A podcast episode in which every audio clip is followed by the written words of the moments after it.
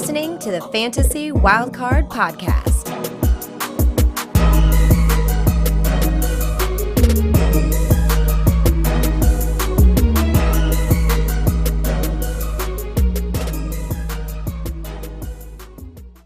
Welcome to another episode of the Fantasy Wildcard Podcast. I'm your host, Rich. You can follow me on Twitter at FFMiz1. And with me tonight is my co host, Kev. Follow him on Twitter at dynasty underscore goat. Kev, how you doing? Rich, I'm very good this evening. Um, where's Matt? I don't know. I think he's I think he's uh, in a little bit of a mood because he got thumped by uh, by our co-team in the Fantasy Wildcard Listener League. Yeah, it's fair to say we absolutely dismantled him by two points. We did, we did. And after all the trash I gave him last week, I'm so glad that uh, he didn't beat us. To be fair, I don't. I think I'd have left our group chat. To be honest. Absolutely, yeah. Yeah, but we are dominating that league. Are we six and one now? Is it six and one? Yeah, we're six and one, but I do think we're a bit of a paper tiger in that league. So Oh, we'll, we'll just have to see how we get on.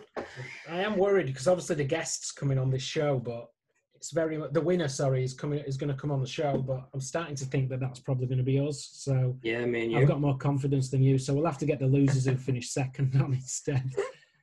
Uh, so tonight we're going to be looking back at week seven of the NFL season and looking at the fantasy implications off the back of that and how that affects us going forward as well. So we'll be going through each game um, from Thursday night football through to Monday night football. So we're going to start where it began on Thursday night football with the Giants and the Eagles. The Eagles coming out on top 22 21. Kev, was there anything in particular in this game that stood out for you? Yeah, one guy that stood out over the last four weeks, really, if we're uh, being honest, it's uh, your boy Travis Fulham. Is that how you pronounce his name? Is it actually Fulham? Because I thought Yeah. you were joking. I don't know if it's Fulham or Fulgham or we'll call him Travis. Uh, but yeah, Travis, he's uh, he's been the wide receiver one in fantasy football over the last four weeks, which is pretty cool. Uh, cool as my hands actually. Um, but he's had, he's had at least four games of at least twelve fantasy points, and he's done it against some real tough opponents. Uh, you've had San Francisco, Baltimore, Pittsburgh, Giants, um, and to be honest, he's had he's had opportunity because of the injuries. Um, we've had a lot of injuries this season of the Eagles, and it's similar to what happened with Greg Ward last season with his little mini breakout. Um, I did see a tweet, uh, I think it was yesterday, from JJ Zachariason, and he was asking who would you rather have rest of the season, Travis or Mike Evans, and 66% were saying Travis Fulgham. So um, that that's mind blowing in itself. So I just want to get your take on how you think he'll perform rest of season. Um, with the 21 rookie class of wide receivers, would you be buying or selling him at the cost of a, I think it's cost of 21 third rounder at the moment? Uh, I I don't I don't think this is sustainable long term. I'm not though. To be fair, I'm not sure what sort of contract he's on or anything like that. Have, have they got anything invested in him beyond this year? I believe is is something like an exclusive rights free agent. I believe. I think Yeah. it's up up after this season, but I reckon they'll be uh, looking to time down long term on the cheap. Yeah, because I, th- I think I'd be worried about him long term. Because, like you said, you saw Greg Ward of this sort of breakout, mini breakout last year. But it's it's hard not to be impressed by what he's done. Obviously, he's been helped by the amount of injuries you've got in that offense. But he's played. I think he's played in last in four games. He said so. He's had, and he's had 23 receptions on 35 targets. 357 yards. Um, he's also been really efficient as well. So he's on with what amongst pass uh, receiving. I can't even get my words out. Among uh, Receivers. yeah, among receivers, yes, uh, he's actually 11th in the NFL um, yards per hour at 2.51, and that's amongst receivers with uh, who've run at least 89 routes. So he's been really efficient, and I think to answer your question on whether or not he can continue that the rest of the season, I think he can. Uh, I mean, I think Zach Ertz is going to be out for a while now. You've got, do we know how long? Uh, uh, Jeffery. How long? Yeah, Jeffery as well. Jeffery's not. I don't Oh, think he'll even he's, play. he's irrelevant, yeah. Yeah, DeSean Jackson obviously got injured as well. Again, I mean, I think Jalen Reagor's coming off injured reserve. And as high as I am on Reagor, I, I think it's going to be really tough for him now. He missed some of a shortened training camp. And he's obviously missed a number of weeks of the season. I'm still really high on Reagor long term, but I don't know if the Eagles can rely on him in 2020. So for a third round pick, if you're in contention and you need some depth at wide receiver, then it would be a no brainer to sell him. If, if you're a contender, then you're obviously not going to let him go. Yeah, I, am completely on board with you as well. I, would pay a third rounder for him. Um, I wouldn't pay a second because next year's class is um, it's really good at wide receiver. So I think that the, the more talented players you, you, you bet on longer term. Whereas Fulgham, he's got the opportunity as such. You, you do bet on talent long term. Um, I do believe he'll be a top three wide receiver for the Eagles next year. Um, obviously, we mentioned Jeffery Jackson, and Ertz. They're, they're all out of contract in 2022, but they all have outs next season to get rid of them um, for, for a minimal loss. But um, I do think it's a, a, franchise in, in a bit of a transition after this season. Um, but speaking of rest of the season for, for Fulgham, I think he'll be a wide receiver free. Um, obviously, there's the, the injuries you mentioned. Um, Wentz has thrown 40 passes in at least uh, five out of seven games, and they have got a tough schedule coming up with the Eagles, which will it'll lead to them being behind, I would imagine, and throwing more of the play. Browns, the Seahawks, Packers, Saints, and Cardinals. So there's going to be opportunity for him moving forward as well. So um, I do think his outlook's really bright. Yeah, I think for this season definitely, and at the cost of like a, a third rounder, I'd be willing to do that. You've you've hit the nail on the head. Really, I wouldn't do it for a, a second round pick, or at least not in in 2021 anyway. I think the uh, 2022 class is, is not as deep or, or, not deep at all.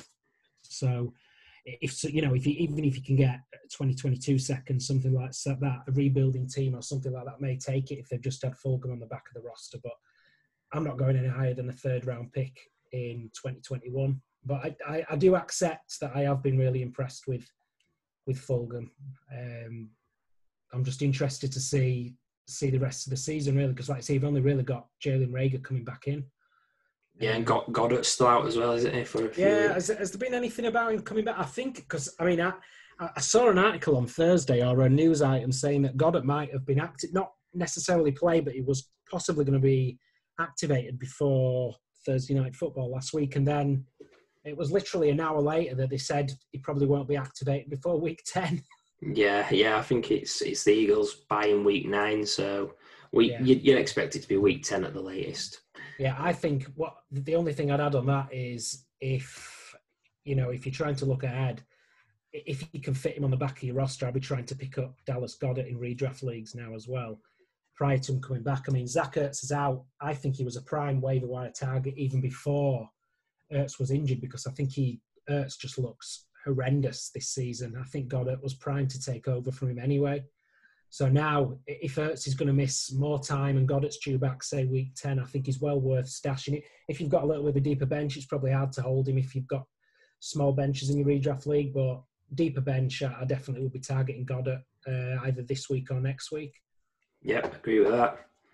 So if we move on to the next game, which was the Steelers and the Titans, the Steelers coming out on top in this one, 27 to 24. We saw a furious comeback from the Titans, which I hate to accept because I hate to give them credit because I hate the Titans, but I thought they looked really good on Sunday, even in losing the game, how they fought back against a really tough Steelers team. But for me, the one that the only thing I think we can talk about here is um, the wide receiver rotation, and in, in, in particular, Diontae Johnson. So, as expected, Diontae Johnson is the wide receiver one in Pittsburgh, as far as I'm concerned, when he's healthy. So, Sunday, he had yeah. 15, ta- 15 targets on Sunday. He's been treated as the wide receiver one. Nice. He had nine receptions for 80 yards and two touchdowns. He was third in the league in targets for week seven. He did.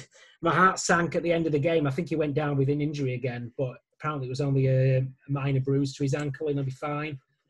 Uh, I mean, just to get your thoughts first of all on the fact that I actually saw people either asking or going ahead with dropping Diontae Johnson in redraft leagues before Sunday, and I think that's just borderline asinine for a guy that's dominated targets every time he's been on the field this season. Yeah, that's absolutely scandalous. We all know that when he's hundred percent healthy, he's the alpha on that team. And um, like I said, he's the, the three games he's been healthy, he's got total of thirty eight targets. They're, Yeah. they're feeding him the ball, and he's he's performing when he's when he's healthy. So dropping him in a redraft league is an absolute mistake. Yeah, I mean, I think I just think he's a stud. I've been really probably higher than consensus on him before this season, and I still am. I know he's picking up a few injuries, but it, I don't think it's anything major in terms of that's going to affect him long term. I think he's just been a little bit unlucky, and he's probably come back not 100 percent as well. So it's a lot. He's more susceptible to picking up more soft tissue injuries and things like that. And if we're talking about Diontae Johnson, I think we also just have to mention Chase Claypool as well. He's quite clearly taken over uh, James Washington's role in that offense. I mean, people were saying, and the reason the reason they wanted to drop Diontae Johnson was because they were worried that Claypool had taken over from Diontae Johnson. But I don't think that was ever ever in question at any point. I think it was much more likely that he'd take over Washington's role, and I think that's what he's done. So you look back to the start of the season when the Steelers played the Giants. Um, Claypool was a distant fourth from the depth chart, but he's now running as the clear-cut third wide receiver. Uh, when you compare, you know, what he did uh, or his usage compared to James Washington as well, he rose to 12 for James Washington.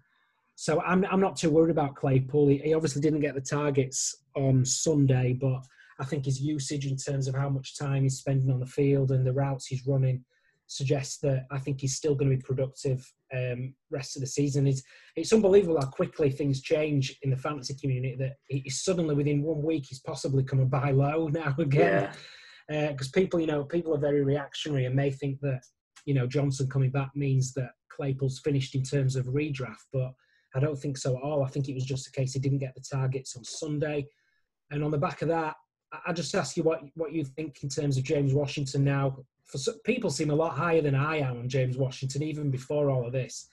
Uh, I, I've never really been that enamoured with Washington, and on Sunday he ran less routes than Vance McDonald, who's the backup tight end as well. I think he's the an afterthought. I'd probably, I mean, I'd probably stash him in Dynasty because I still think there's a chance that the Steelers don't re-sign Juju. But even then, I'm not actively trying to acquire James Washington. What about you?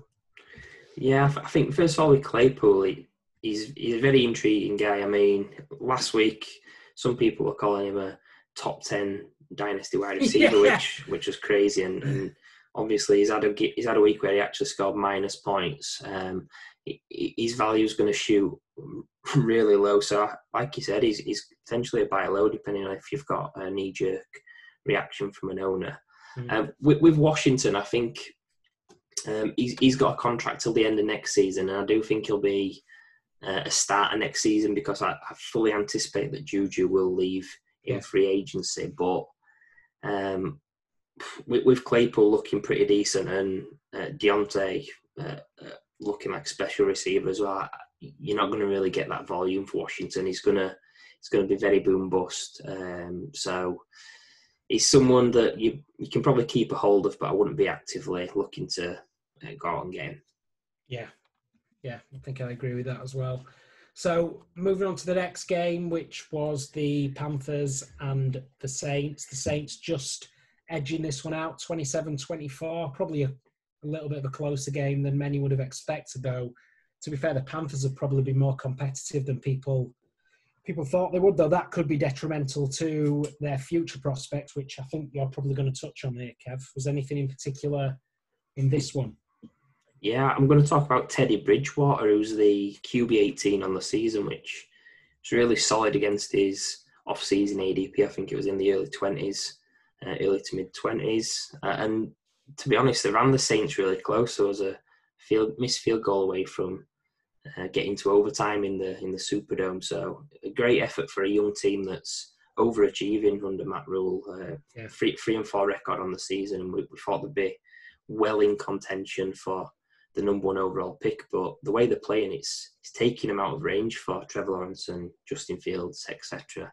Yeah. Um, now I know you're a bit of a of a Devy expert, a bit of a Devy guru. can as smell, I can sense your sarcasm through the through the microphone. if this were just um, a, a live feed, it'd be hilarious. Um, but I just want to know, like, wi- wi- will the Panthers be in range for any other QB in round one uh, besides uh, Lawrence and Fields, and um, would you actually be looking to obtain Teddy in Dynasty based on the fact that he's likely going to be in a, starting job next season? Uh, well, I do, I do think he'll be in a starting job next year because they're not going to be in a position to take uh, Trevor Lawrence or Justin Fields. I think even if they don't win another game, I think they're going to struggle to be in the running for that. And I think Lawrence and Fields are the, are the only really two, you'd say, blue chip quarterbacks in this class. I don't think the 20s, we've obviously been, you know, spoiled by the, the amount of quality quarterbacks that have come out in 2020. Um, the 2021 class is fantastic just because of Lawrence and, and Justin Fields at the top. But outside of that, I don't think it's as deep as this year. You've got Trey Lance, he's got a lot of upside, but I don't think he'll be ready to play in the NFL if he's drafted in 2021. And also, draft capital is probably a, a, concern as well because yeah. he's only really played against low level of competition. And obviously, he's not playing in. Tw- he played one game in 2020, and then obviously there's a, a fall call, a fall season in the spring, but he's already opted out of that to prepare for the NFL draft yeah. as well. So with Lance, there's a lot of upside, but I think if if the Panthers got someone like Trey Lance, he's not going to come in and start in 2021. Uh, you've got some other options as well, like Mac Jones. He's looked really good for Alabama, um, and he did last year as well after he replaced Tua when Tua was out injured. And Kyle Trask at Florida's looked really impressive yeah. as well. But I don't think there's, we're at the point where we could say that they're 100% franchise quarterbacks where you're going to see them go very early in round one. But I mean, we, we might have said that about quarterbacks such as Justin Herbert, though I think, yeah. was, from my perspective anyway, I underestimated Justin Herbert. But obviously, you've got to take into account that the Panthers may trade up for one of the uh, the, the, top two guys. But I, I, mean, you look at the teams that are going to be in those positions, and I can't see teams like the Jets or the Jags trading, you know, trading down or trading back.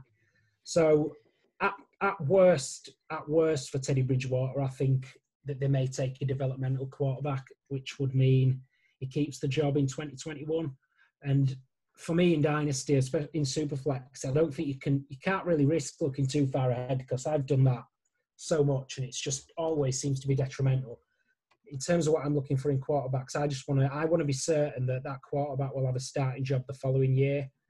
And I think no matter what the Panthers do in the draft, I think Teddy will be the starting quarterback in 2021 at least. Uh, in terms of what I'd pay for Teddy Bridgewater, it's so hard in Superflex because um, quarterbacks, I wouldn't say overvalued to be fair, but they are, there's such a premium to be paid on quarterbacks that I would find it hard to pay. Because you probably, even to get, you know, you said I think he's the QB 18 on the season, even to get someone like that, you're going to probably have to give up significant draft capital of, you know, multiple seconds or maybe a even a first round pick yeah. to get him. And I think this this 21 21 class is so loaded that I don't think I'd be willing to do it. Uh, I did mention the 2022 class isn't as deep, and there's very looking like very few blue chip prospects. So if you could if you could persuade an owner to you know part with um package up a few picks from 2022, I'd, I'd possibly be willing to do that. But I don't think I'd acquire him for 2021 picks unless I felt it was the last piece I needed to get over the line, you know, such as my third quarterback to make sure I had cover. But even then, I think I'd be reluctant to, to push the button on it. Yeah, it does seem that in Superflex leagues, um, any starting quarterback everyone's asking for a, a first round pick, uh, whether it be uh, Gardner Minshew or um, someone that's probably not that's playing on, on unstable ground as such. Sam Darnold, you probably have to pay a first for, yeah, um, which is pretty wild considering he's likely out of the door um, this off season. I think we I'm a little bit higher on Bridgewater than you. I'd be I'm willing to pay a late first in mm-hmm. Dynasty. Um, I think, like his name, he's a perfect bridge quarterback for the, the Panthers. He's yeah. got that three year contract until 2023, and I think, like you said, it's probably going to be a best fit to for the Panthers to take a developmental guy and um, groom him behind Teddy Bridgewater. So, with him being the starter for at least another season and a half, I, would be uh, I'd be very willing to go after him in, in your superflex in your superflex leagues for a mid to late first rounder. Like you say, I think it's it's you've sort of said exactly what I, really what I did as well is that you can't look too far ahead thinking is he going to be the quarterback in two or three years. I mean, for God's sake, your league, the dynasty league you have him in might not even exist in two to three years. So I think you, you're thinking too far ahead in terms. So I, I, I don't agree in terms of paying a late first for him, but I do agree with you on the fact that he'll have a job next year. So it is worth acquiring Dynasty. It depends really on your sort of your perspective on, on the 2021 class or what you're willing to give up to do it. So I think we're, we're sort of on the same on the same ground there. Uh, so the next one we've got was another wild shootout between the Browns and the Bengals, where it seemed that every skill player on both sides, apart from Jarvis Landry, went nuts in this one.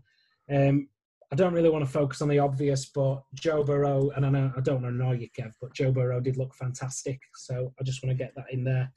Uh, I think the Bengals, as much as this is heartbreaking, another heartbreaking defeat for them, I mentioned on social media on Sunday, I don't think it's about results for them this year. Uh, I think they've got the franchise guy for the next 10, 10 15 years. I think Joe Burrow's looked that good uh, so far, as long as they don't get him killed behind that offensive line. But rather than getting into an argument with you about Joe Burrow, uh, I'm going to look at some of the other skilled players involved in this one. So Harrison Bryant broke out, Austin Hooper missed the game. And I think it was really good to see one of the tight ends from the 2020 class, which was maligned as being miserable. It was great to see a guy come out there and break out a little bit. Yeah. Caveat to that, I wouldn't expect it to continue uh, once Austin Hooper returns. So, in terms of redraft, I wouldn't chase the points. I don't think I'd even be considering picking up Harrison Bryant in uh, from waivers in redraft. But I think he's worth stashing in Dynasty. Um, so I'd love to get your thoughts on that because he, he, did play ahead of David Njoku. So uh, Bryant was named the starter. He outsnapped Njoku 40 to 31 and out targeted him 5 to 3 to be fair, and this is one of the reasons why this this class wasn't really the tight end class wasn't really celebrated. There's nothing really in Bryant's athletic profile that stands out, but the talk out of Cleveland is the the coaching staff absolutely love him, and for that reason alone, I think he's a player that you want to hold in dynasty at the back of your roster or stash him. Um, I wouldn't. I know we say that, we seem to say this about these players that have one breakout every week, but I wouldn't go out and buy him now, obviously because you're going to have to overpay for a guy that's probably going to disappear into the abyss for the rest of the season once Hooper's back. But it's another one, and I think we talked about a few players like this over the last few weeks. Is I'd wait for Austin Hooper to come back. Bryant, it's inevitable that Bryant's going to go back to being not a passenger necessarily, but in terms of the box score, becoming a passenger where he's not putting up more than single digit points, if that. Um, yeah, I think I'd try and buy him then. And the only other thing I wanted to mention, and then we'll come back to you, Kevin, both of these is uh, from a wild game where every player went nuts. As I said, I think Rashard Higgins is the one worth adding um, mm-hmm. on waivers. I think Odell Beckham obviously left the game in the first series. Um, Higgins led the Browns in targets along with Landry with six. He also led the team in routes run, and he was the most efficient Browns receiver on the day 3.93 yards per route run. I think a lot of people are going to be trying to buy Landry this week, but I thought even with Beckham out, uh, Landry was, to be honest, a major disappointment. I think he's got a high floor because he'll always get the targets, but I think he's got low upside because he just doesn't look 100%. So, if anyone, I'll be trying to get Higgins off waivers rather than trying to buy Landry this week. So, two things really. After I've just rambled on for about 20 minutes, I apologise. I got carried away firstly, where are you in terms of Harrison Bryant going forward, and then your thoughts on Higgins and Landry with Odell Beckham out? Yeah, so with Bryant, I think you're spot on that he's he's played ahead of Njoku, um, which probably doesn't help that he keeps asking for a trade every week. It's yeah. gonna it's gonna wind up the coaching staff, um, and it's great advice you've given on the timing that you don't necessarily have to go for Bryant straight away while he's um, his price has gone high. can leave it a little bit. Um, my only concern with Bryant is what he can be for fantasy in the next three to four years. Obviously, mm. Signed through 2024. Um, I can see a similar sort of role that Irv Smith played under Stefanski in Minnesota. Um, so I think Bryant's well worth a look in your tight end premium, your two tight end leagues. Mm. Um, single tight end redraft, um, single tight end dynasty uh, leagues I'm I'm less excited about because for me in that you really only want to be rostering three guys who are probably all starters depending on your um, bench size. Yeah. And then your second part on Higgins Landry, I think yeah, um, I think that your analysis on that was spot on. But one one guy I'd like to throw out is Donovan Peoples Jones as someone Yeah. that could be um, a little bit deeper. He's, he's flashed a little bit, and uh, he plays special teams, so he's, he's he's on the active roster as a rookie. He's he's going to get a chance to to perform a little bit. Obviously, we know Landry's banged up, so if he was to miss any time, we could end up with Higgins and Peoples Jones as the starting wide receivers. Who would have thought? So, because I've got, I was quite interested in terms of Landry for you, because I know you were quite high on Jarvis Landry in in the off season. I know a few of the co teams we run, we argued quite a lot about drafting Landry, and I, I didn't really see the upside. And you obviously did. Do, do you do you think it's just a health health issue with Landry, and do you expect, you know, come 2021, do you expect to see Landry back to what you thought he'd be in 2020? I think it's really interesting because the the type of offense they want to run in Cleveland, it's uh, it's a ball control lower lower volume offense, and he's previously been used to. And we know that he's a guy that he needs volume to to really stand out in fantasy. He's, he's a really safe guy, but um, I, I don't know with with the Browns like. Odell Beckham's been a disappointment for them. Obviously, he's out for the season. Um, I still think there's question marks about Baker Mayfield long term. He has flashed, and obviously the offensive line's helped him a lot, but um, it, it it only takes two or three games, and he's potentially under the spotlight again. So I, there's a lot of questions still, I think, with the Cleveland passing game. Um, I, I'd be happy keeping him around. I wouldn't be looking to to sell him, but um, he's he's definitely not my expectations on on, on what I thought he could achieve this season, to say the least. Yeah, so we'll just say I was right. Yeah, we'll just say you're right. I'll I'll let you have that one. so move on to the next uh, game on the sleigh, which was the Packers and the Texans. Obviously, th- this ended up the score ended up 35-20, but watching this game, you wouldn't think so. It was much more one-sided than that. The Packers completely thumped the Texans. Was there anything in particular in this one, Kev? Yeah, a guy I want to speak speak about on this is Deshaun Watson. Um, doing I'm doing air quotes here, but he's uh, not been as elite without DeAndre Hopkins. Um, and and I mean, he's he's still the QB five on the season. Obviously, that was Yeah. a bit of sarcasm on my part. Um, I've seen people calling him a fraud, which is quite hilarious. Um, I think the only people that are frauds are the ones that are calling him a fraud. To be fair, sorry, sorry carry on.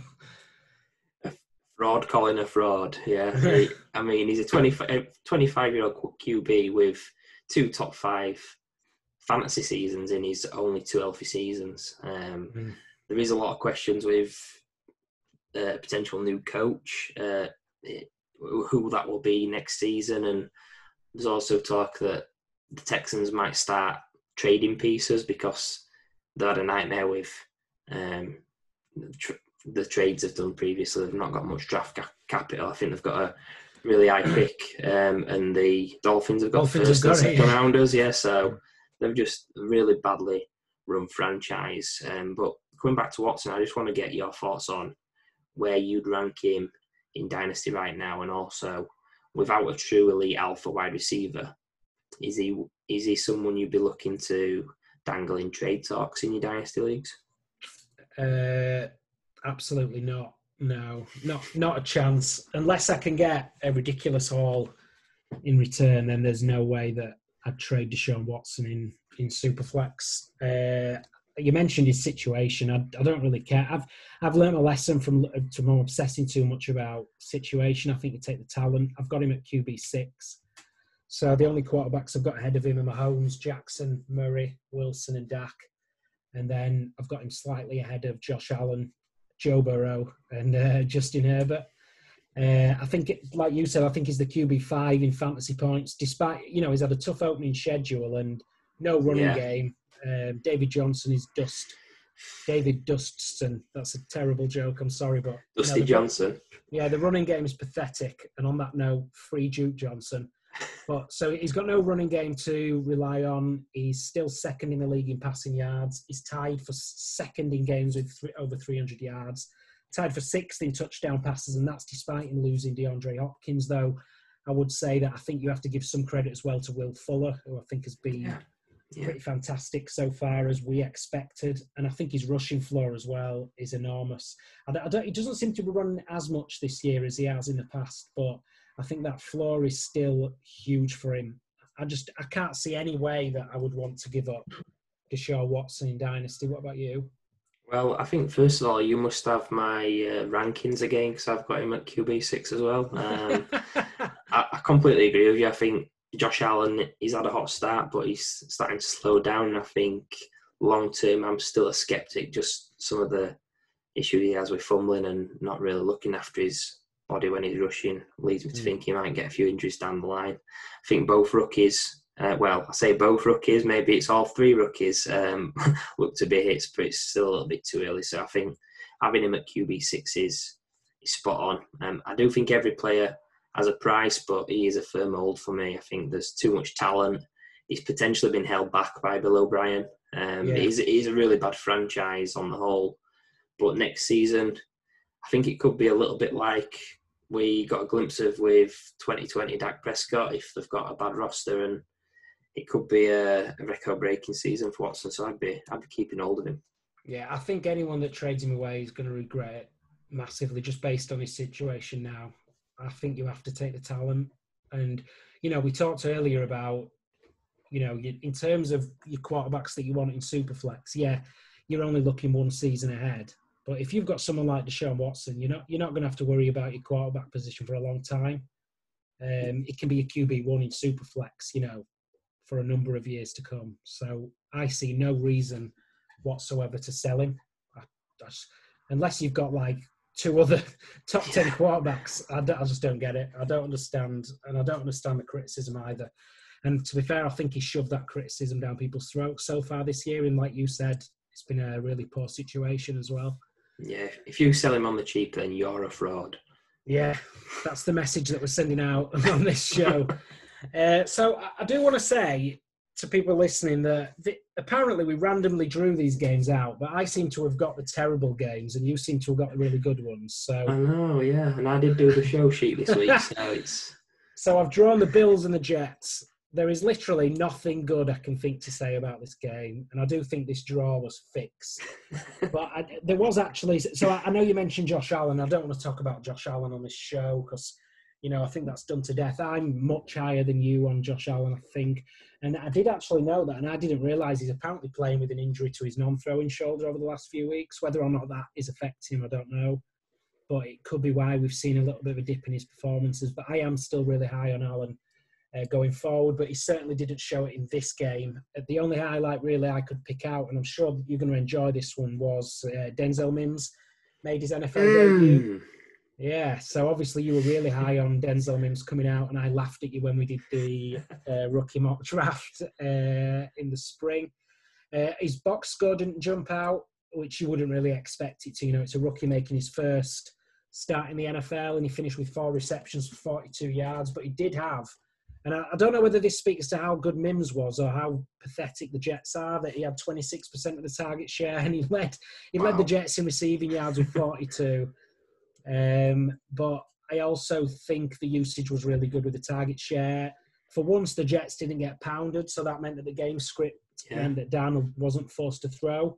So I think going forward, when they're getting thumped every week, starting this week, I think have they got the Chiefs this week? I think, and then yeah, 19 and a half yeah. point underdogs. so, so the Chiefs starters will be out at the end of the first quarter, but this game uh, they are going to have to throw the ball a lot more. So we may see more of Denzel Mims. I think I didn't necessarily agree with you, and I think we covered this on a on a podcast in the off season. One of my weaknesses when evaluating prospects is that I really, I'm really cool down on prospects that come out as senior players, and that that was the case. So he came out as a senior, but you can't deny that he is a phenomenal athlete. So he's in the 90th percentile in his 40 times speed score, burst score, his catch radius, and he'll certainly need that with Sam Darnold at quarterback sorry, I, I hate slagging off Sam Darnold because I, I, do actually feel really bad for him. I was quite high.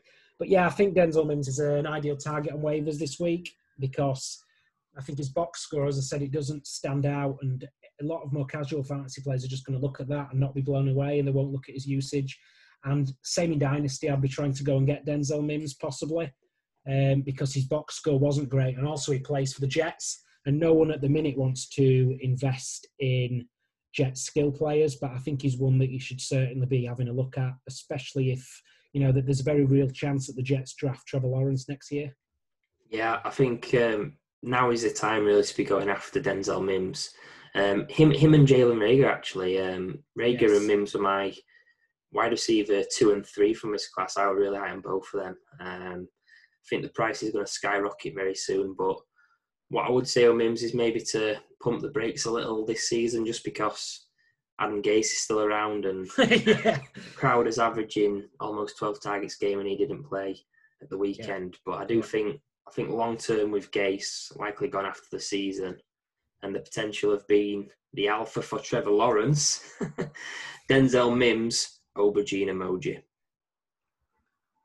So the next game on the slate was the Cowboys at the Washington football team. The Cowboys once again looking absolutely miserable, going down 25 to 3 their season. Well, to be fair, they're in the NFC so the season may not be over, but at this point there is no way back for the Cowboys this season. Was there anything in this one, Kev, that you picked out other than that? Yeah, Antonio Gibson stood out for me. Um, really nice week seven for him. He had a 128 yards on the ground and a touchdown. Um, we, we, used to see in Washington get smashed most weeks, so with it being an NFC East game, it was a uh, it was nice to see Washington play with a lead from the front. Mm. Um, we've seen his pass usage from behind, so um, to see him used, I guess, as a free down back was really nice. He's uh, he's currently the RB 17 on the season, uh, but this is this is a, um, the same coaching staff and system that um, catapulted CMC in, in, Carolina, which I know it's a big comparison, but it's true. It was um, compared to him, though, wasn't it? I think was it. I think Ron Rivera wasn't it that compared him to CMC? Yeah, yeah. So it's got it's a big big comp, but in that system with them tools, you never know. Um, but I, just really want to get your thoughts on Gibson about where he ranks for you in this year's rookie running back class. Now you've seen him, and how much would you be willing to pay for him in terms of uh, picks or veteran players in Dynasty? So I was really high on Gibson um, before this season. I tried to get him at his ADP in redraft wherever I could because I think he was the ideal sort of of rookie running back that you sort of stash and you think he can be a league winner down the stretch. And he's, he's probably been more productive in the first half of the season than I expected him to be. I think he just looks fantastic. I mean, I have still got him just outside the top five in terms of this running back class. So I think it's too early to move him ahead of any of those five. So I still think he's behind Jonathan Taylor, Edwards Helaire, D'Andre Swift, J.K. Dobbins, and Cam Akers. I mean, I think we could spend a whole show on the the way Cam Akers has been used. I'm not willing to give up on any yet. Yeah, I mean, it's still too early, and I just think Sean McVay just lies constantly. Um, and obviously, Darrell Henderson has been impressive as well. But as I said, that's probably for another show. I've not moved him above any of those five yet, but I have now got him as the RB6 out of his class.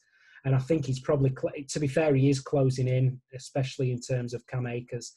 And in terms of what I paid for him, I think there's been quite a few debates on social media this week about whether or not you should buy high. I think in redraft buying high is is counterproductive or can be detrimental, but I think in dynasty you need to buy high, and I'd be willing to buy high on Antonio Gibson. And earlier in the show, I talked about how loaded the 2021 class is. So I think the highest praise I can give him is that I would still I would be willing to pay a mid first round pick for Gibson right now. I think he's been that impressive.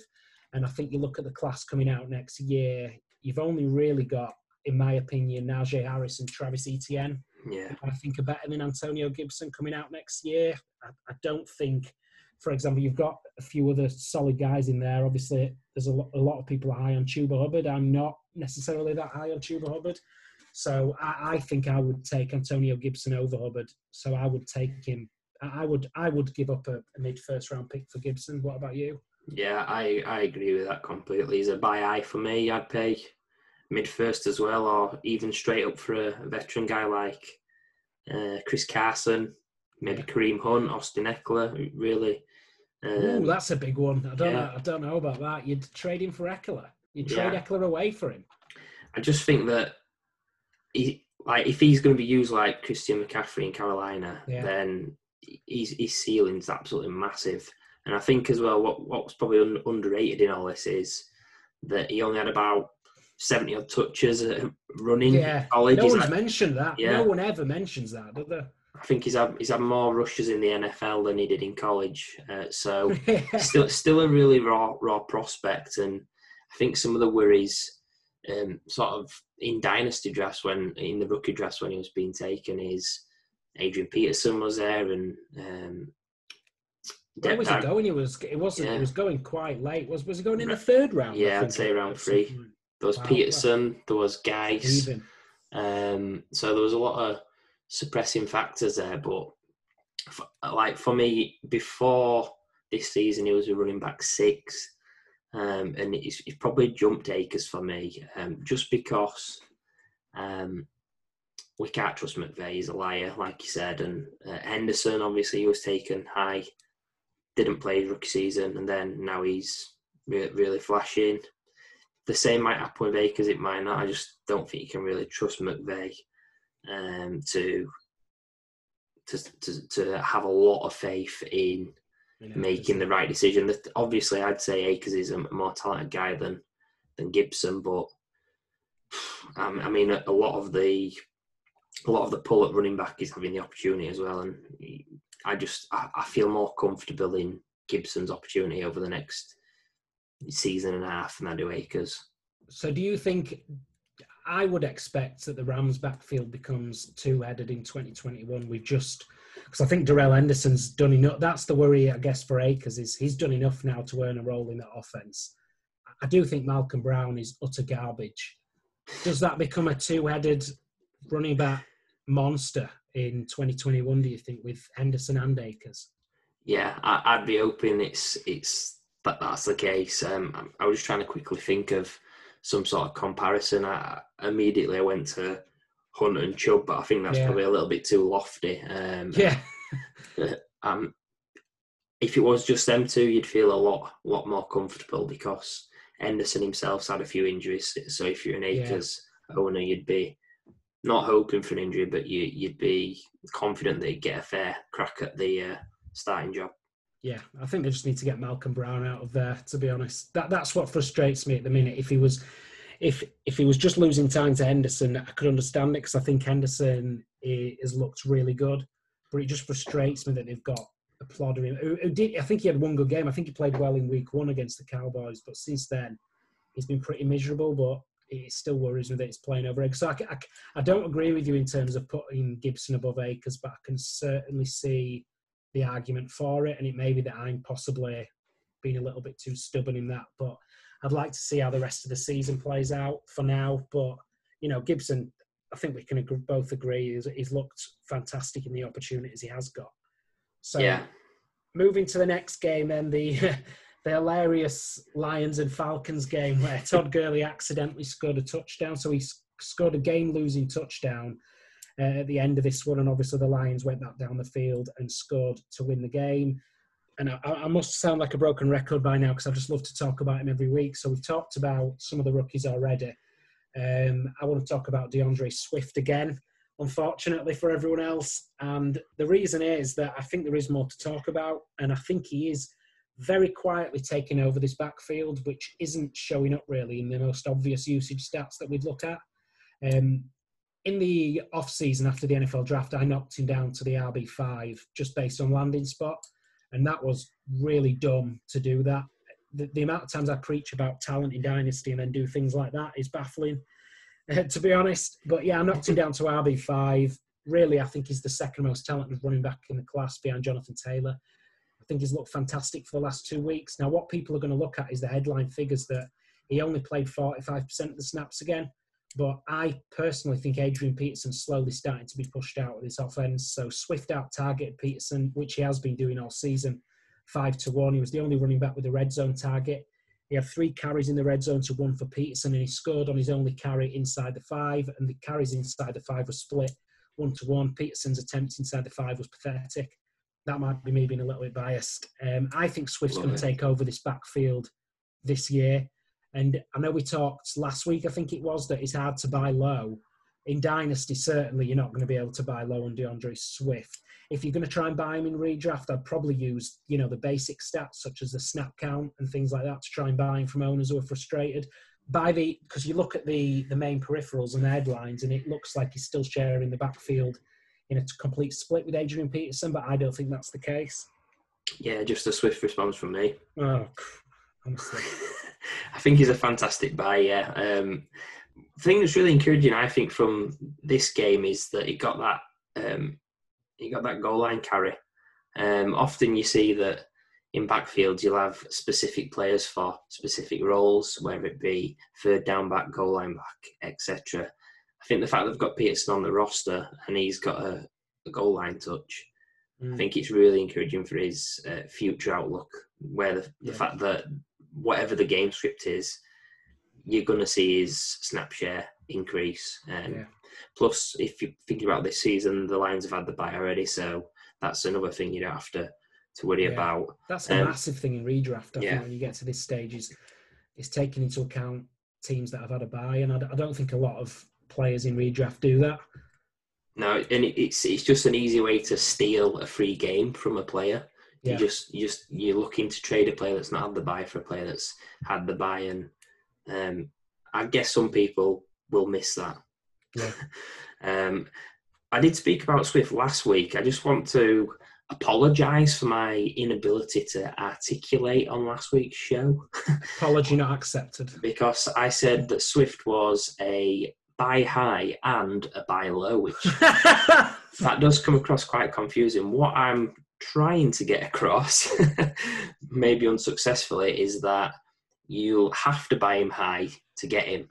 Yeah. But by my rankings, he's still a buy low because I've got him that high. So yeah, that I think you've done the same thing again. But I, I, get I get what you're saying. Like so, you're gonna have to buy high based on the perspective of maybe other people in your league or the fantasy community itself. But you you still wouldn't consider that like overpaying for him basically because you think he's worth that. Is that? It, yeah, that is exactly what I said. I'm glad I could help. But yeah, I see where you're going at, and we've just mentioned it. Like, I think you have to buy Iron Dynasty. There's no doubt about it. I think if you don't, then then you end up regretting it. So buying eye for me, definitely under Andre And just to check then, because I know you said last week you're having no success even getting people to consider it. Have you had any success buying D'Andre Swift? No. yeah, I haven't. I've got quite a few Swift shares. You haven't tried to come to me for to buy D'Andre Swift yet. Yeah, it's because I know that you like him as much as me. and I know that you're willing to buy high, high. Yeah, not just uh, buy low, buy high and buy low. yeah.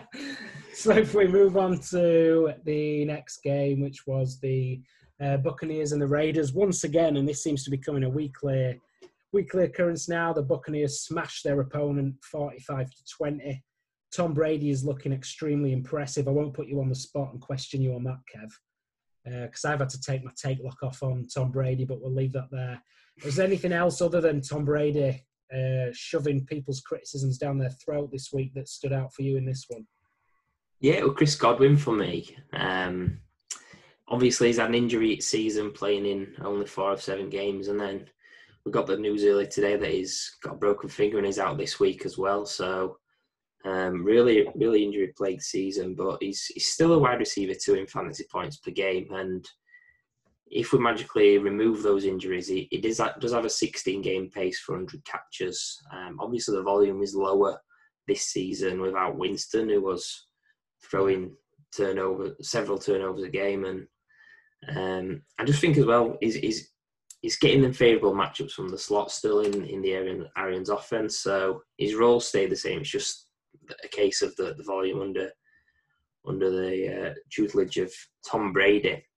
Um, but I guess the slant I want to take on it with the news he's out again this week is that um, he's going to miss two more games of the fantasy regular season uh, this week when he's injured, and also their bye week is week 13, which for some teams it's the final game of the fantasy regular season. Yeah. Um, now, with, with the Bucs being all in on Tom Brady and his retirement home buddies Gronk and the newly signed AB. Um, would you say now's the time to go after acquiring Chris Godwin in dynasty leagues if you're a rebuilding team? Uh, I'm not. I'm not sure for a rebuilding team. And what? First of all, I just want to say Chris Godwin is one million percent a buy right now.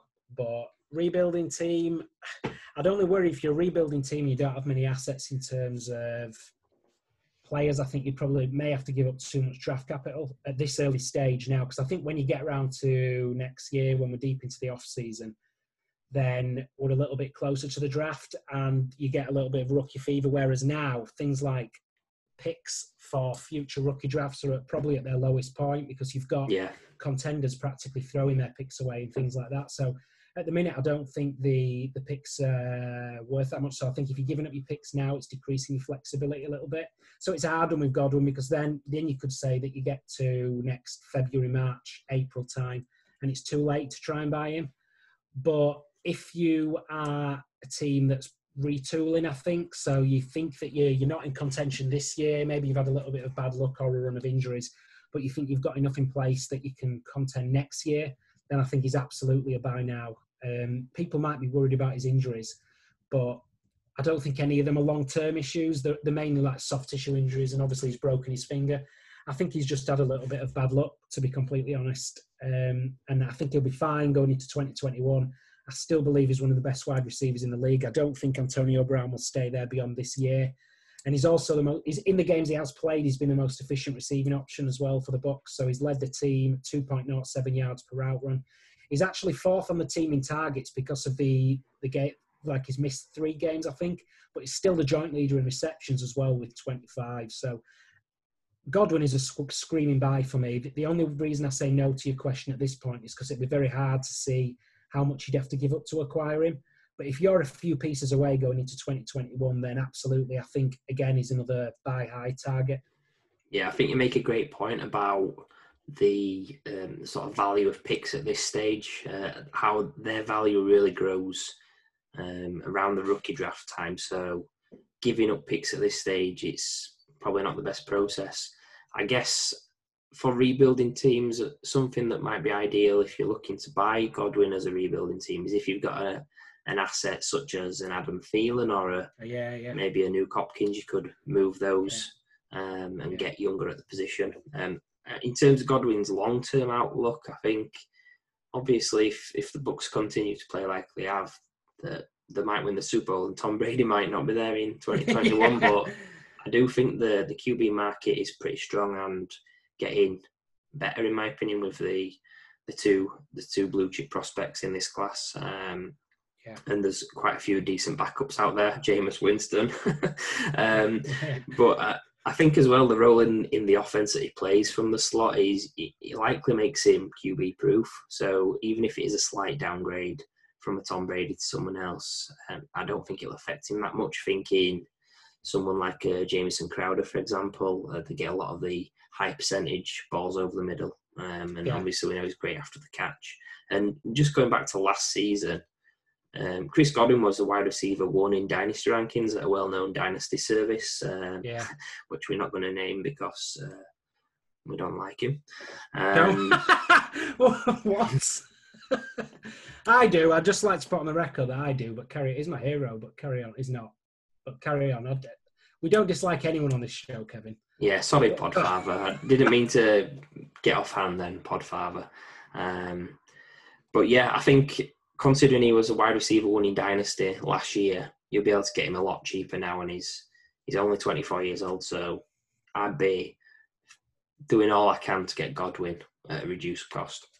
I think I think the ranking, to be fair, this when you think back to this time last year, I think that was pretty close to him being the wide receiver one, and he's obviously his value's dropped a little bit now, but I still think he's right up there. To be honest, I think he's still in the conversation as the at least a top five dynasty wide receiver still, even with the injury issues this year going forward.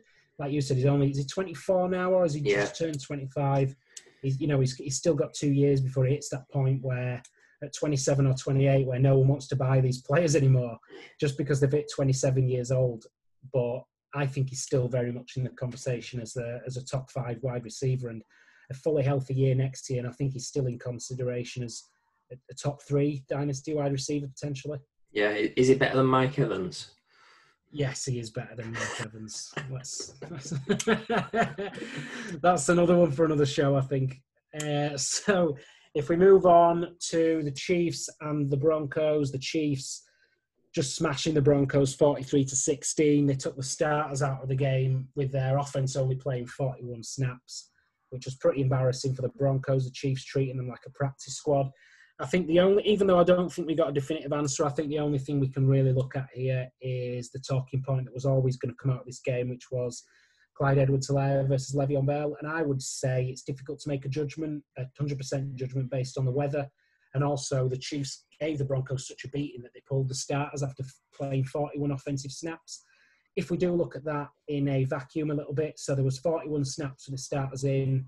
Uh, Edwards-Helaire out snapped Bell 27 to 17, but I think that's going to be a lot closer to 50-50 when we've got neutral game scripts and Bell works his way in. And also, if you actually watch the game closely, they, they actually seem to rotate drives between Edwards-Helaire and Bell. And I think the last drive before the Chiefs pulled the starters was actually a Clyde Edwards-Helaire's drive, and that may be why he finished 10 snaps ahead of Le'Veon Bell. So I think the split may have been a lot closer if they'd have played the whole game. Uh, they pretty much split red zone carries as well, three to two, and fantastically, DeAndre Washington got the only carry inside the five, which is helpful to no one. Where are you? Like, where are you on this debate in terms of Edwards-Helaire and Le'Veon Bell and Edwards-Helaire's value going forward? Yeah, so I still think Edwards-Helaire's going to be a, a, high running back too this season. In in the majority of leagues, I think the owner won't be selling him on the cheap, and I think if you've got him, you'll be holding him unless you get something stupid in, in your dynasty leagues at least. Um, I see Bell stealing goal line touches and some of the pass work, but yeah, I just think as well it's it's worth mentioning that he's already missed four games this season, and it's not always the, the most soundest of processes to trust a 28 year old with the number of career touches that he's had. So yeah, I, I, think people expecting him to to lead the backfield. I think it's a little bit off, but um, I do predict that he'll, he'll, get running back free numbers this season with the Chiefs. Um, should he stay healthy the full season? Um, and just one interesting note on Lev Bell. Obviously, you mentioned um, next week they they'll be 19 point favourites against the Jets. Um, so if they do rest the starters and the starters Clyde Edwards-Helaire, then it's a Lev Bell revenge game, isn't it? Yeah, I mean I think they'll just leave him in and just damn the ball off to him 30 or 40 times. really just... rub it in uh, Gase's face. yeah, yeah. I mean that's that's a worry, isn't it? It's probably not for this show, but the Chiefs are probably going to be able to, if they want to, the Chiefs could probably, well, not even probably play the starters, but I can see them pulling the starters by half time, but it's so difficult because you're not going to sit guys like Patrick Mahomes, Travis Kelce, Tyreek Hill, or Edwards-Helaire and Bell. But there is a real risk that they get pulled out even earlier this week.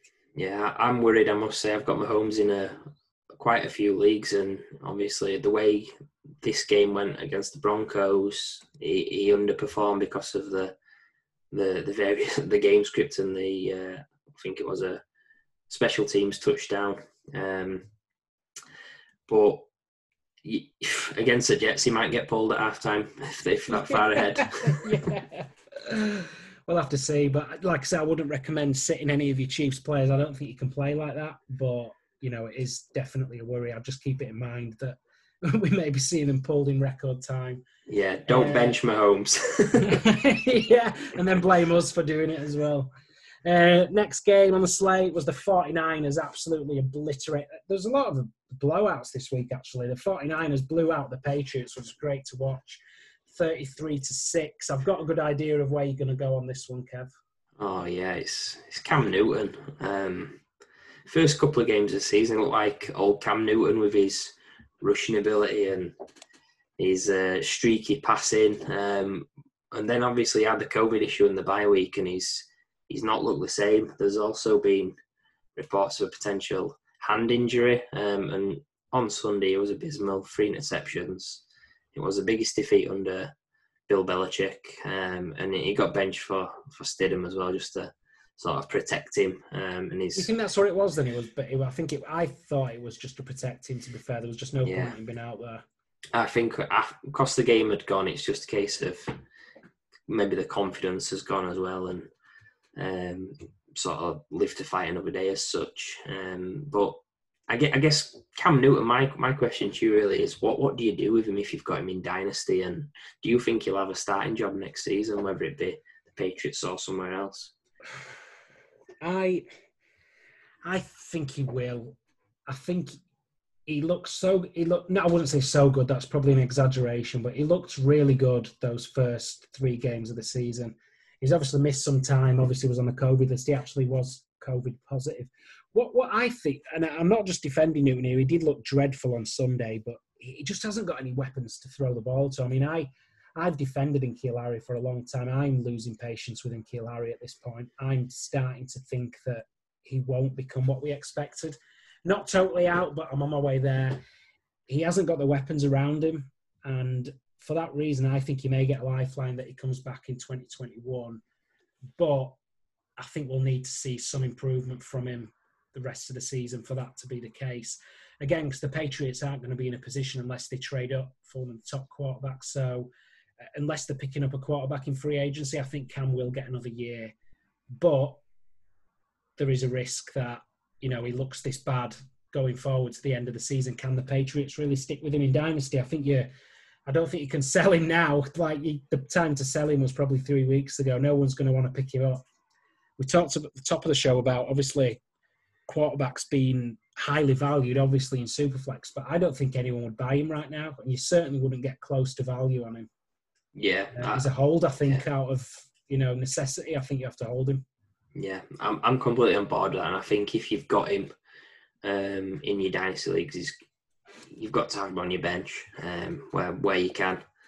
Um, in terms of a starting job next season, I also slightly lean yes, just based on the fact that he's he's coming back from a, a significant injury. He's he's had COVID. He's had a short off season, a new team.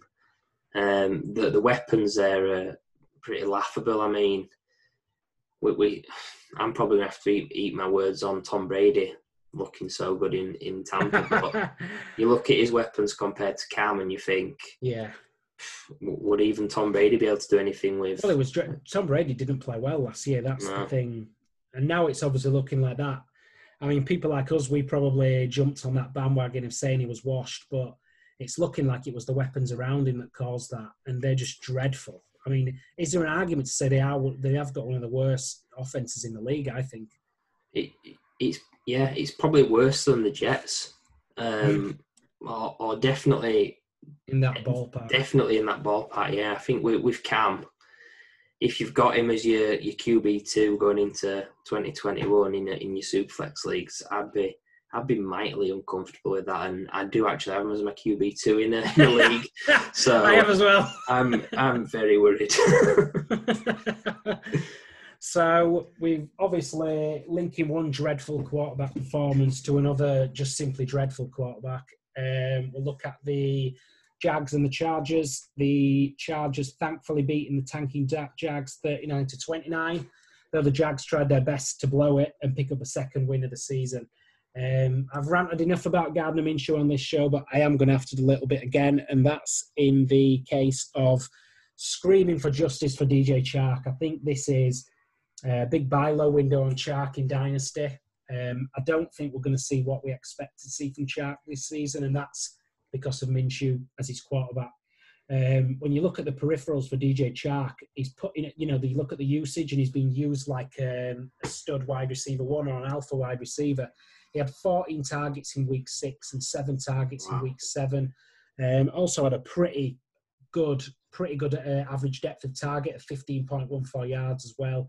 And I think it's the poor play and poor throws from Minshew that's cost Chark this year so far.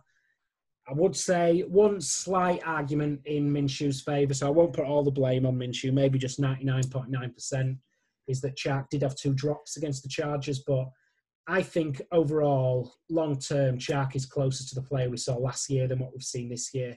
And I think all the peripherals suggest that he's a very much a buy in dynasty going into 2021 when he may have a real quarterback. And in redraft, I think all the, you know, everything we've just gone through there suggests a monster game is coming.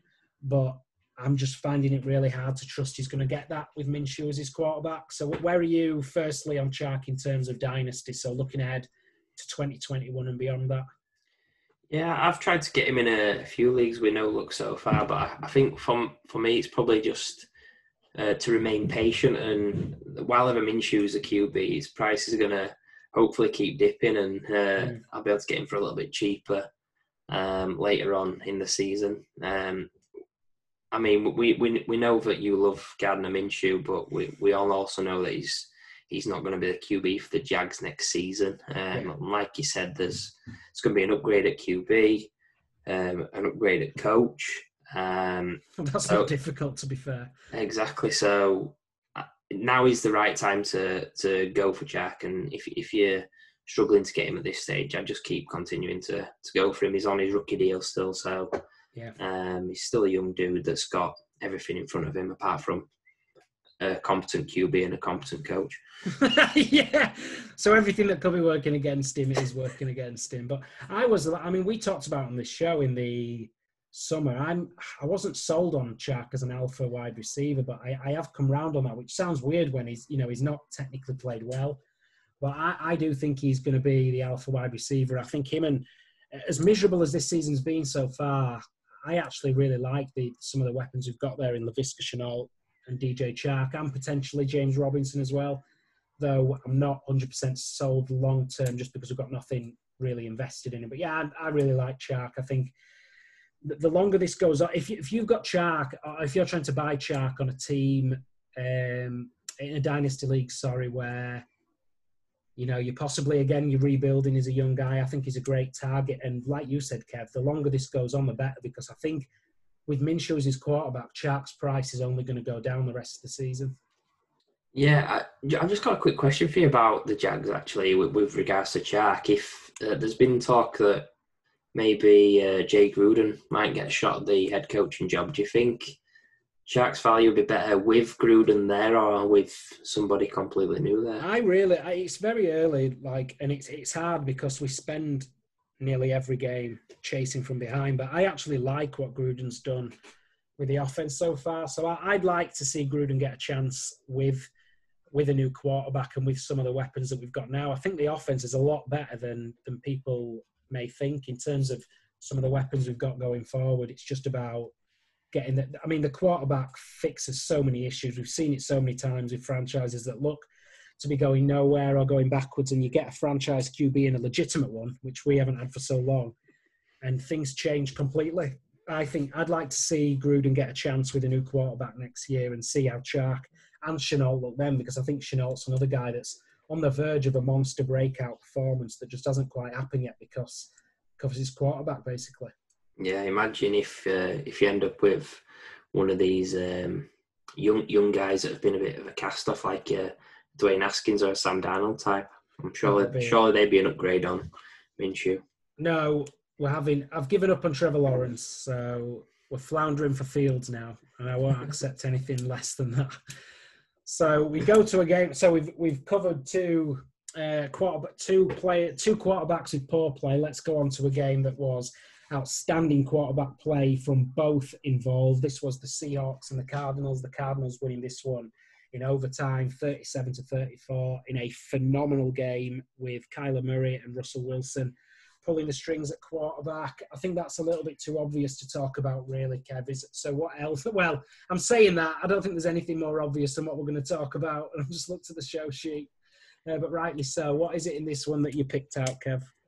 I mean, the, the first thing uh, to pick out was uh, DK Metcalf doing his uh, Forrest, yeah. Forrest Gump impression. That was fantastic to see him motoring down the uh, sideline and making that, that tackle, which actually it, it saved it, it's well, it's, it saved seven points for the Seahawks. So um, at the time, it was fantastic that the the defense stood up, but uh, in the end, it didn't matter because I lost.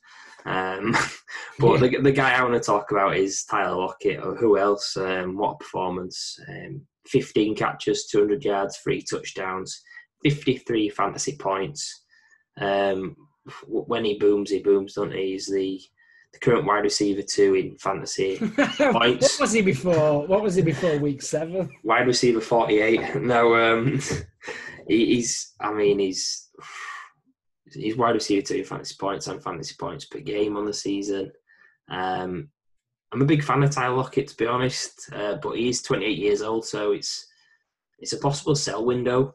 Um, just just based on the age, really. Obviously, he's wide receiver two. He's probably not gonna be this high ever again in his career. Um, just being brutally honest. So, assume you're selling Lock. What would you be looking to get for him in terms of picks or players? I think it's really hard. I think um, with Lockett, you're right. Is at that age where if you're not contending this year, really, what is the point in holding Tyler Lockett beyond now? I mean, I still think he's got a, f- quite a few productive years left, especially with Russell Wilson in his as his quarterback.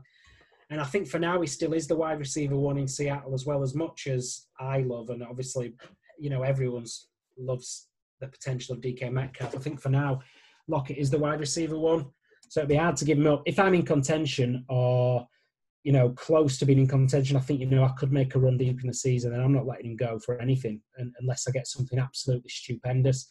But if you don't believe you can win this year, I think you're right. Now is probably the right time to sell him. Um, and because on the back of that performance, you know, I, would be willing to try and be unreasonable on this, and I'd try to ask more than what he's worth. So I'd be looking for possibly a younger wide receiver, as well as as looking at picks, especially if you can get some picks in the 2021 rookie class. As I said, 2022 doesn't look too great, to be honest.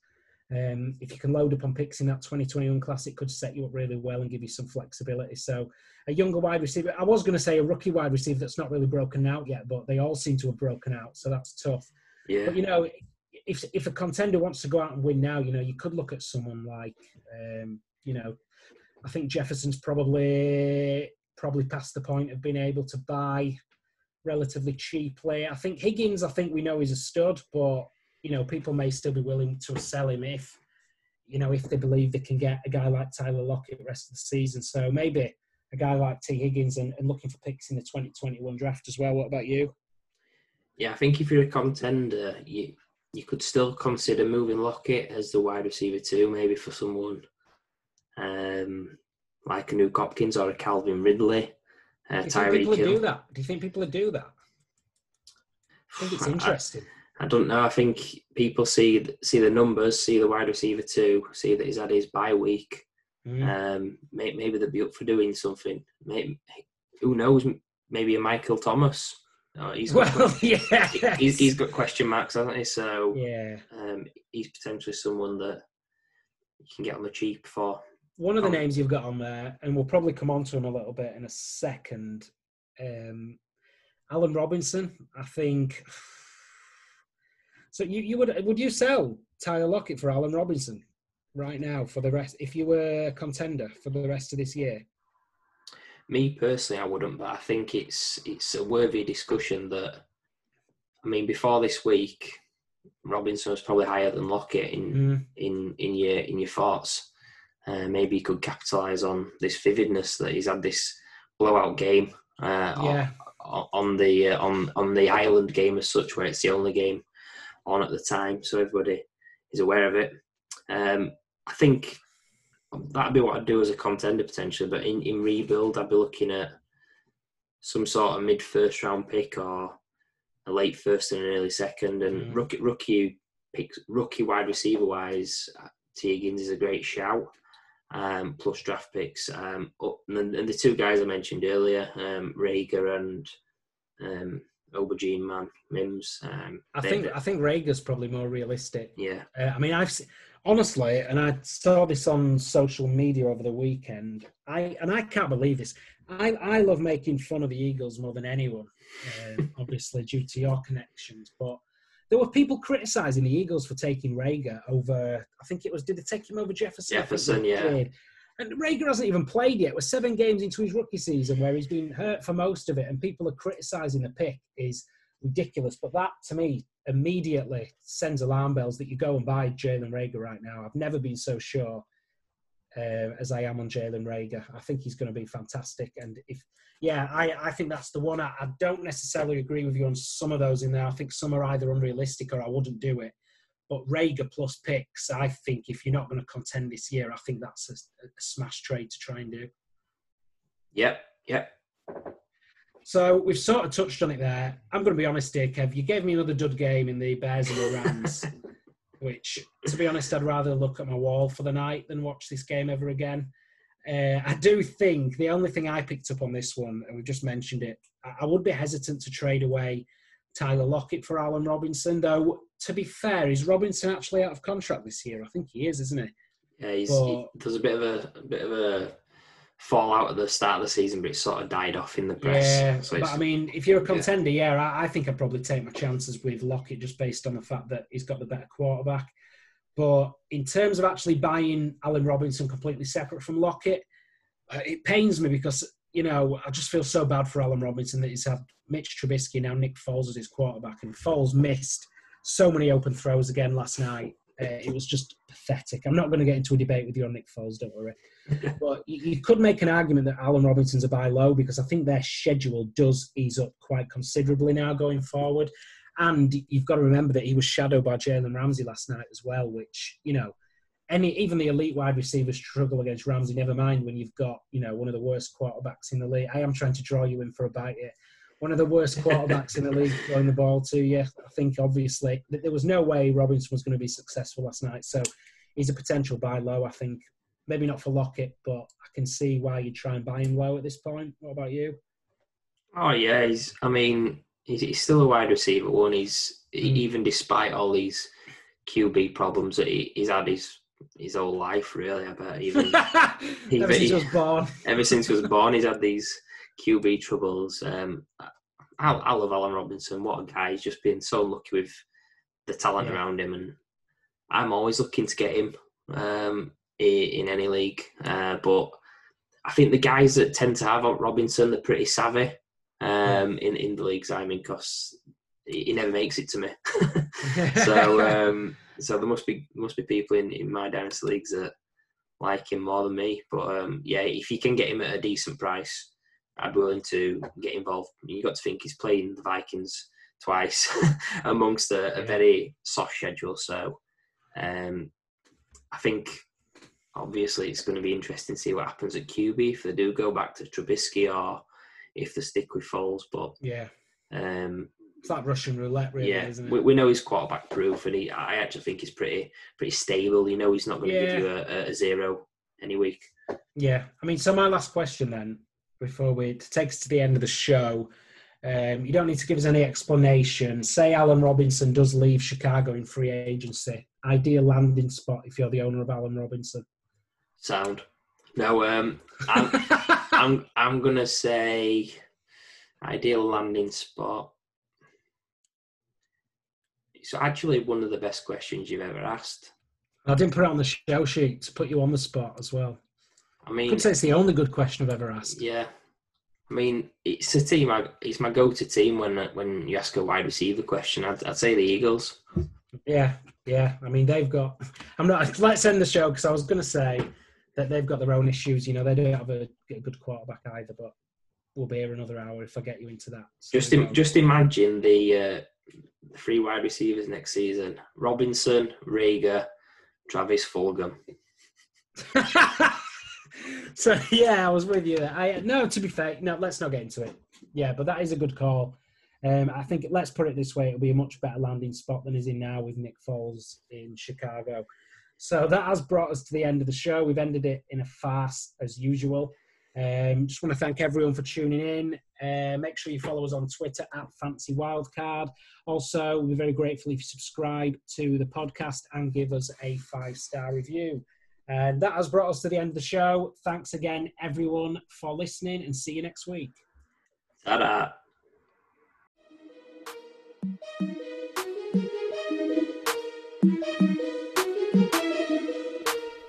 When you have the wild card, you have the power to change the game.